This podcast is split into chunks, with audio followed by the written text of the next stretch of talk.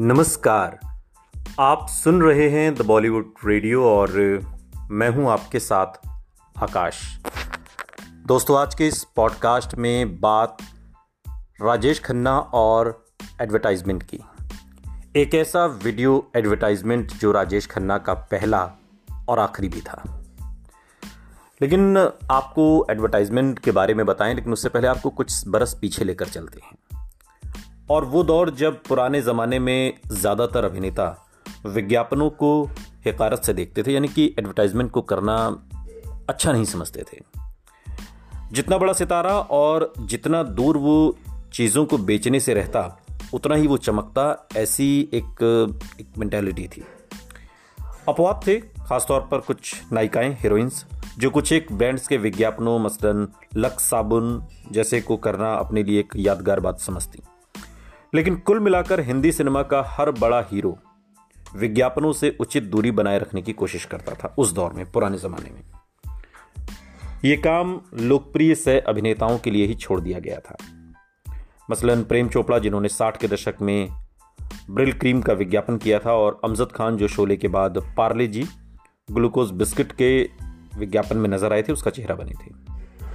और ऐसे सितारों के लिए भी जो बहुत पहले फीके पड़ चुके थे, जैसे अशोक कुमार और शमी कपूर, जो 90s में पान पराग का जो विज्ञापन आया था, उसमें एक साथ आए थे।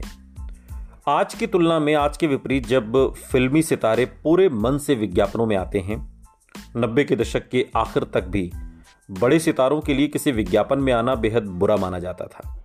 विज्ञापनों के लिए इतना तिरस्कार था कि दीपक पराशर, जैकी श्रॉफ और सलमान खान, जो बहुत कामयाब हुए उनको भी कमतर अभिनेता माना जाता था, सिर्फ़ इसलिए कि वो लोग एडवर्टाइजमेंट करते हैं।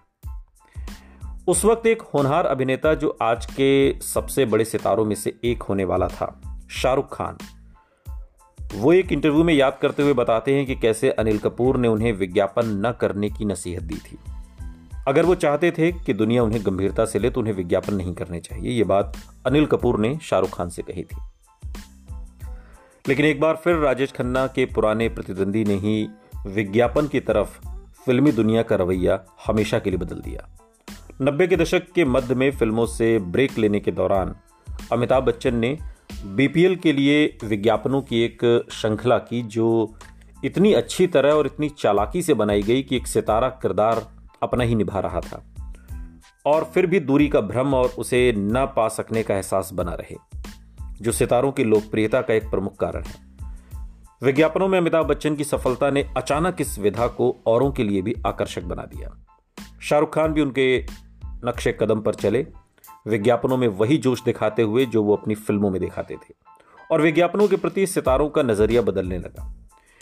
विज्ञापनों ने आमदनी का एक ज़रिया पेश किया, जिसने अभिनेताओं को व्यावसायिक के अलावा और कारणों से भी फ़िल्मों में काम करने का ख्याल दिया।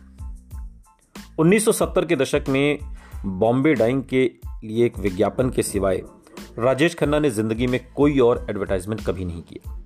उन्होंने कभी सोचा भी नहीं होगा कि जो एकमात्र टीवी विज्ञापन वो करेंगे, वो उनका आखिरी होगा। जब वो हेवल्स पंखों के लिए एक टीवी विज्ञापन के लिए राजेश खन्ना के पास गए, तब तक बाल्की एक बेहद काबिल विज्ञापन बनाने वाले बन चुके थे और भारतीय विज्ञापन जगत में एडवर्टाइजमेंट इंडस्ट्री में एक जाना माना नाम। बाल्की पहले ही दो भूमिकाओं में अमिताभ बच्चन का निर्देशन कर चुके थे, जो महज लेखक की मदद के लिए ही नहीं थी, बल्कि अभिनेता को चुनौती देती थी। फ़िल्मों में उनकी मशहूर वापसी की बाकी भूमिकाओं से बिल्कुल अलग। अगर अमिताभ बच्चन की शख्सियत ने बाल्की को ऐसी कहानियाँ तलाशने पर मजबूर किया, जो बॉक्स ऑफ़िस का लिहाज उन्हें नहीं करने दे रहा था तो राजेश खन्ना के मामले में विज्ञापक को और कोई कहानी नहीं खींचती थी।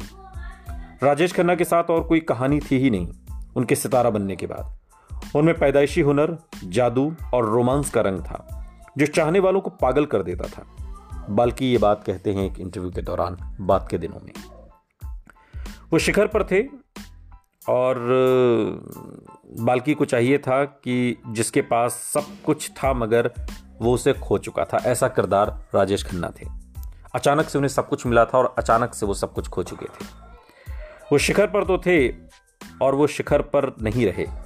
कुछ भी धीरे धीरे कम नहीं हुआ, लेकिन लोगों को अभी भी वो शिखर याद था। आर बाल की एक इंटरव्यू के दौरान कहते हैं, और उनके लिए राजेश खन्ना अभिनेता नहीं, बल्कि राजेश खन्ना ब्रांड थे, जिसे 40 साल बाद भी इस्तेमाल किया जा सकता था।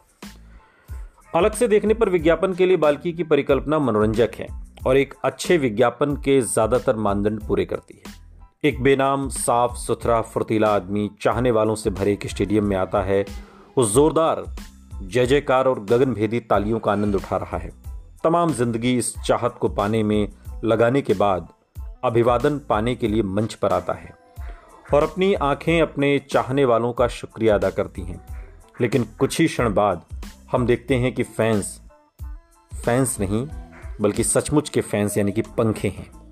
हर रूपाकार के बिजली के उपकरण, वो कैमरे की तरफ़ देखता है और सब कुछ समझते हुए मुस्कुरा कर कहता है, मेरे फैंस मुझसे कोई नहीं छीन सकता।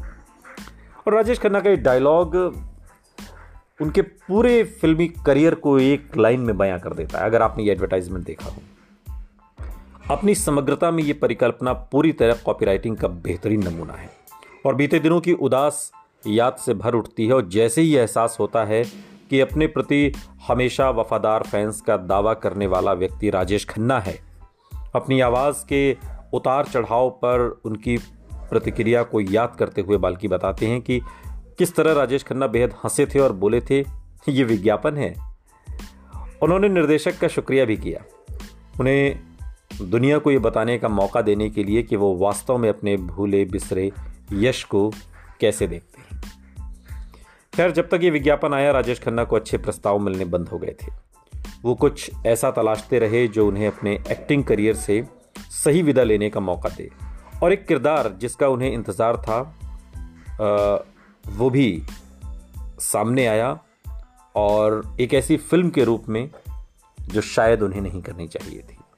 वो फ़िल्म थी रियासत।